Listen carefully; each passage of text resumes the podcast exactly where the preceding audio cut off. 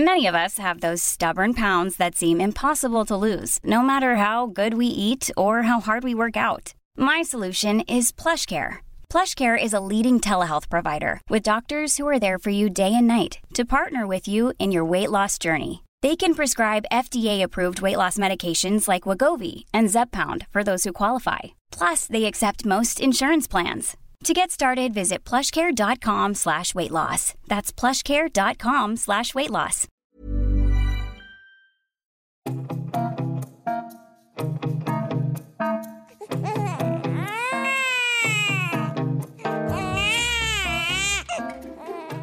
Hello, welcome to Are We There Yet? I'm Katie Gossett and this is a parenting podcast.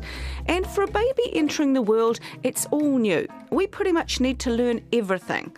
And then just when we've learnt it, it keeps on changing.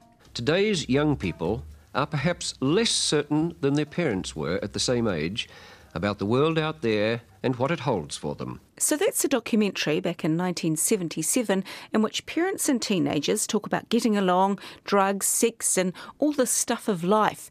And it turns out they were just as worried back then about the pace of life and stress as we are today. Young people heading out into a more demanding world feel pressures from many sides to shape up to those changing demands. Because just the pace things are going. Everything's going up around us, so we've sort of got to stretch with it. And it sort of, I don't know, makes one more anxious. So anxiety, unfortunately, has always been around for young people, but in today's children, it can show up in another, more troubling way. In this episode, we're looking at the issue of cutting or self-harm. It became an obsession. It became her way of coping with, she told me many times, the pain inside her head. So causing physical pain was released to her. When someone's cutting, for family members, it's a really difficult thing to understand. So let's begin by touching base with our clinical psychologist, Catherine Gallagher.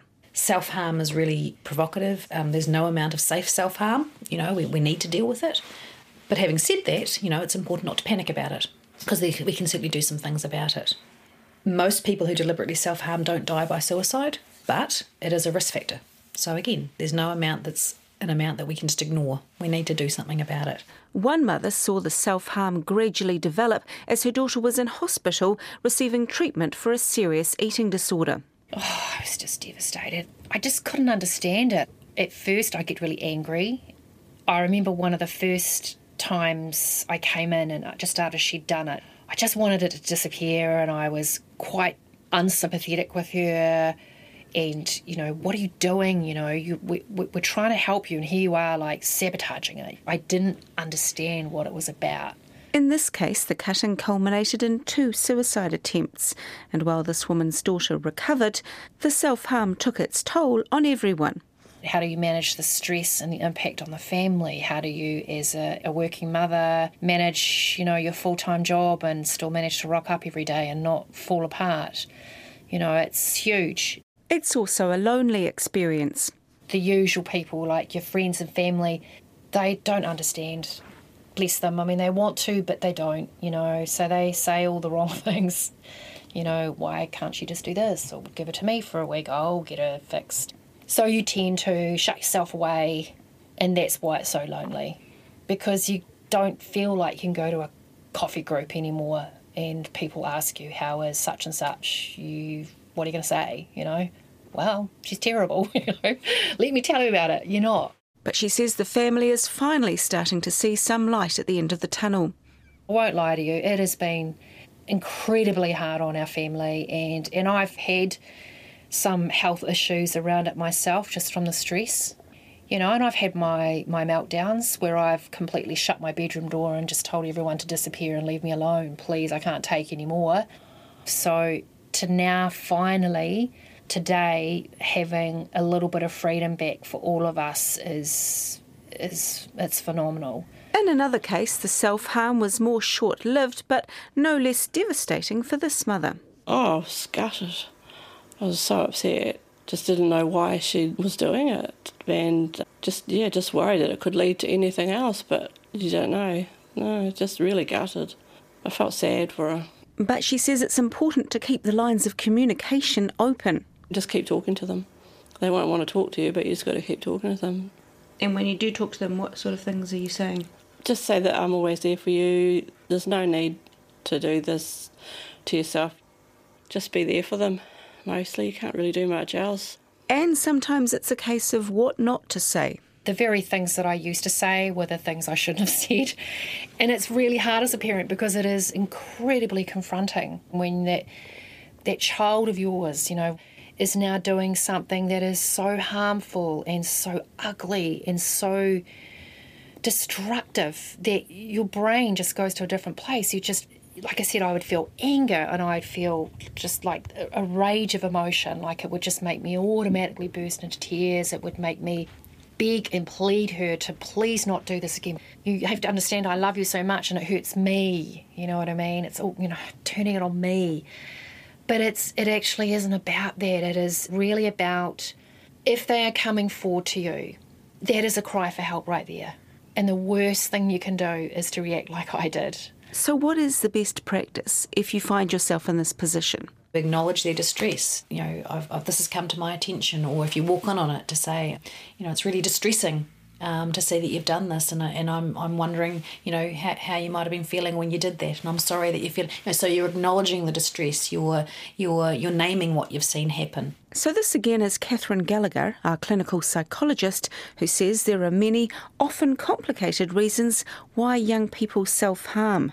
If I'm feeling a lot of emotional pain, I might do it to distract myself from that emotional pain and give myself some physical pain. It might actually be to create pain or create a feeling, because if I'm feeling completely numb, you know, if I'm doing something to create some sensation, then that's a way to, again, I suppose, alter my state. Some do it to punish themselves, some do it to resist suicide. So if I know if I'm self-harming, then it's a way to get rid of some of that build-up of distress. That means I'm not going to do something a bit more risky. And some do it to experiment. And sometimes it can be as simple as just not knowing what to do. I'm sitting with distress, I'm sitting with confused feelings, I don't know what else to do, I haven't got any other coping mechanisms. And I had a client in here the other day who said, I'd heard this might work, and so I tried it. So it's not a simple, well, they just do it because they're attention seeking. That's not the case. Young people might also do it to send a message to parents or friends. Come closer to me, get away from me, you know, so it can be that it communicates different things for different people. That's hard for a parent. Completely. And in adolescence, the message can be, you know, back away, parent, because, you know, my peer group is more important. It's really important that parents obviously value the peer group or the influence of the peer group, but absolutely don't back away, because your kids actually often need you more in adolescence. And self-harm calls for immediate intervention. Communicate very, very clearly that hurting themselves is never going to be okay. You know, you wouldn't tolerate a stranger coming in and stabbing them and go, okay, carry on. You'd go, no, get out. This is a safe home, and I want my baby or my child to feel safe. So we're not going to tolerate you cutting yourself, and we're going to do whatever we can do to help you feel safe enough, or give you ways or support you around ways to manage your distress, which is so that this doesn't feel like it's an option anymore. And it's important to handle things in a measured way. We want to try and stay calm, firm and compassionate, remembering your child is physically or emotionally in pain. So it's that balancing act again of you don't want to go, oh my gosh, and big drama and not manage it. We want to acknowledge, we want to try and stay calm, we want to come up with a plan for what's going to happen, and we want to support that child and get support ourselves. So if the child's actually cut and hurt, then we want to medically address it, you know, and that's not with lots of attention. It's just very pragmatically dealing with what they've actually done to harm themselves, and if that requires medical attention, then getting that for them. We want to take charge, even though we might be completely flawed when we see it, taking a deep breath and just getting in there and taking charge and saying, right, this is what's going to happen. Part of the plan is likely going to involve getting professional help, so it's important not to make promises you can't keep. Some kids may well, in their distress, go, yeah, but don't tell anybody, or you know, I won't do it again, but as long as we keep it a secret. But I think it's important to remind yourself that you're sitting with something that's outside your scope as a parent to manage, and it's actually just the same as if your child had, you know, a rotavirus or, you know, a medical condition or something else going on. You'd go, I'm not a doctor. And so for me to expect myself to be the expert in that situation and know what to do, that's actually too much for me. I need to bring in some resource so that I can be the parent and have some people resourcing me to be the best parent I can be in this situation. And along with professional help, finding others in the same boat can make all the difference, as one mother found when she discovered a closed Facebook group. I can go on there any day, 24 hours, and rant and just go, I can't take it anymore.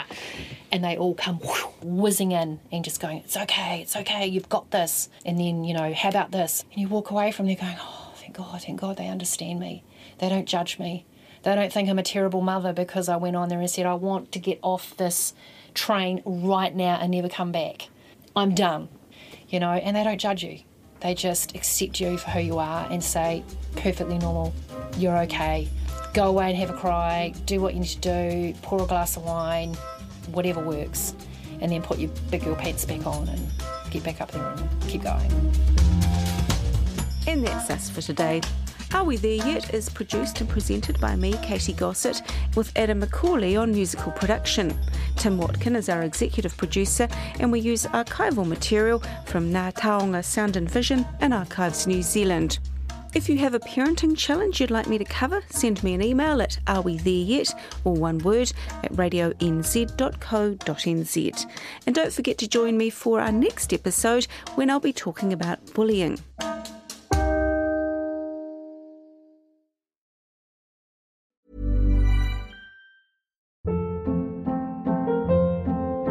Hold up. What was that? Boring. No flavor. That was as bad as those leftovers you ate all week. Keke Palmer here. And it's time to say hello to something fresh and guilt-free. HelloFresh. Jazz up dinner with pecan-crusted chicken or garlic butter shrimp scampi. Now that's music to my mouth. HelloFresh. Let's get this dinner party started. Discover all the delicious possibilities at HelloFresh.com.